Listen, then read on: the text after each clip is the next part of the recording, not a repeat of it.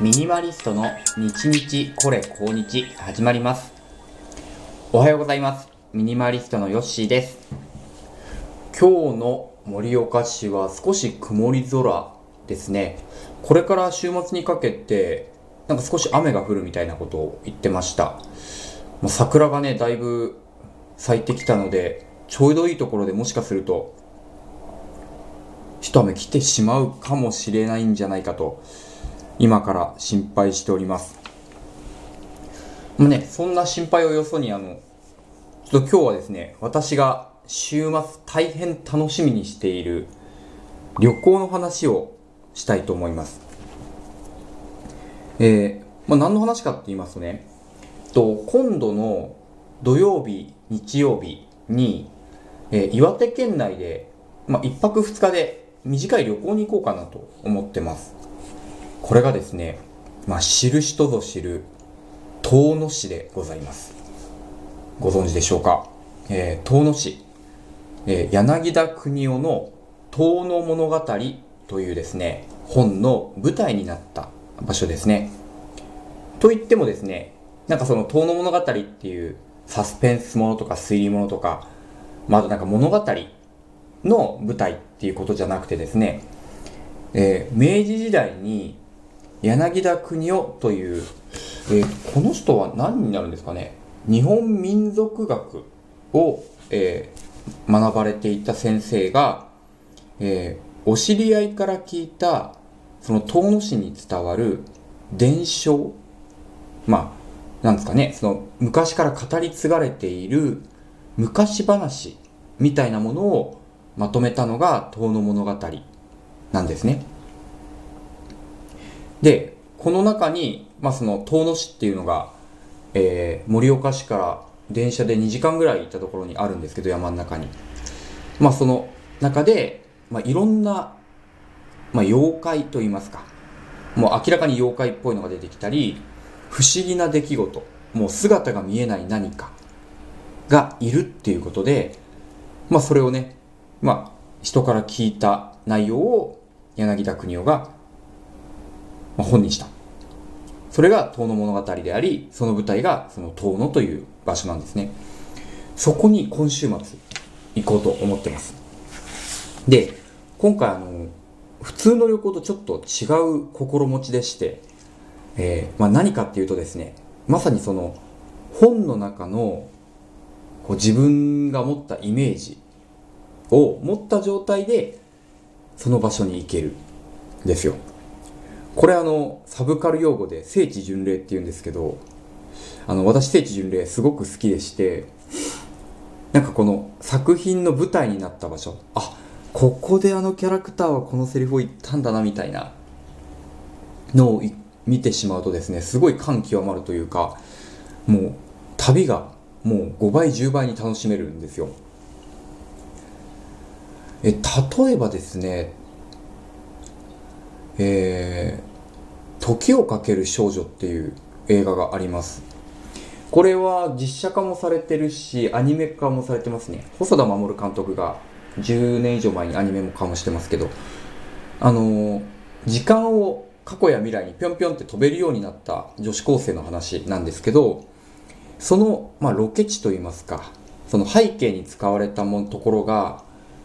と東京都のあれどこだったっけな？何区だったっけな？中野区だったかな？ぐらいあたりなんですよ。そこにですね56年前行った時はもう本当に住宅街をうろうろしてですねあこの交差点が例の舞台だとかあこのあれか電車ここの線路がこの事故あの事故が起きた場所なのかっていうのをですね、まあ、一人でふむふむ言いながら聞いて回ってですね、まあ、しまいにはあの一番行きたいところの場所がわからないんでタクシーの運転手さんにですねあのこここういうところに行きたいんですけど近くにないですかって、えー相談をしたところあお客さんみたいなことを聞いてくる人いっぱいいるんで分かりますって言われたんです。もう時をかける少女の隠れ聖地があるというのをもう地元のタクシーのうんちゃんも覚えてくれてるぐらい。ただ行ってみると何のことはないあのただの Y 字路だったりするんですけどあこの Y 字路で運命決めちゃったんだみたいなのを見てワクワクしたんですね。それを、まあ、そういった感動をですね、まあ、今回週末に遠野でもやろうかなと思ってます。で遠野物語っていうのはなんかこう主人公が一人いてその主人公を中心に一人称で語られるような話ではなくて本当に昔話なんですね。一個一個はすごく短くて。うん。あの何々さんが山に入ったらこんな音が聞こえてきた。とかですね。あとあのすごい有名な妖怪でいうとあの座敷わらしが、まあ、遠野ではすごく有名なんですけど、えー、田んぼの真ん中のあぜ道を歩いていたら向かいから女の子2人がやってきて。で「お前はどこから来たんだ?」って言ったら「あのあ大家の何々さん家から来た」でこれからあっちの大家さんのところに行くって言って2人が歩いてしまった。でそれを見た農民がああれは座敷わらしだと。であそこの大家さんはきっと良くないことが起きる。と思っていたらまあその後かな。なんか毒キノコに当たって、えー、親族20人がみんな死んでしまってたまたま遊びに出てた女の子1人だけが生き残った。でその座敷わらし2人が行った先の大家は一気にお金持ちになったとさみたいな。まあこんな話があります。今のね事例もあるけどそんなに明るいのじゃないです、えー、おっかなくて怖い不思議不安。そういったものがその山の中にあるその遠野という町にたくさん伝承として受け継がれてるんですね。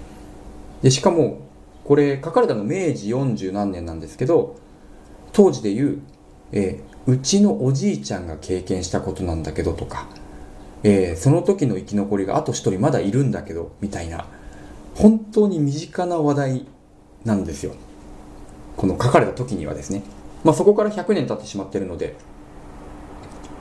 あのあ、えー、柳田さんが生まれて100年経ってるのでまあ今は古典ですけどもなんかそういう身近にある不思議にこう物語をつけて、まあ、納得しようとしてたっていうねいうところがすごく面白いですしあとこの柳田国夫がですね、まあ、結構こう狙って書いたのかなと思うんですけどこれ序文に書いてあるのがですね「願わくはこれを語りて平地人を戦慄せしめよ」ね。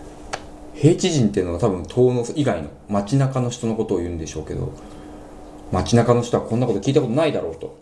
ね。ね普段そんなことないものを聞いておっかながれみたいなことをね序文に書いてるんですね柳田さんが。だ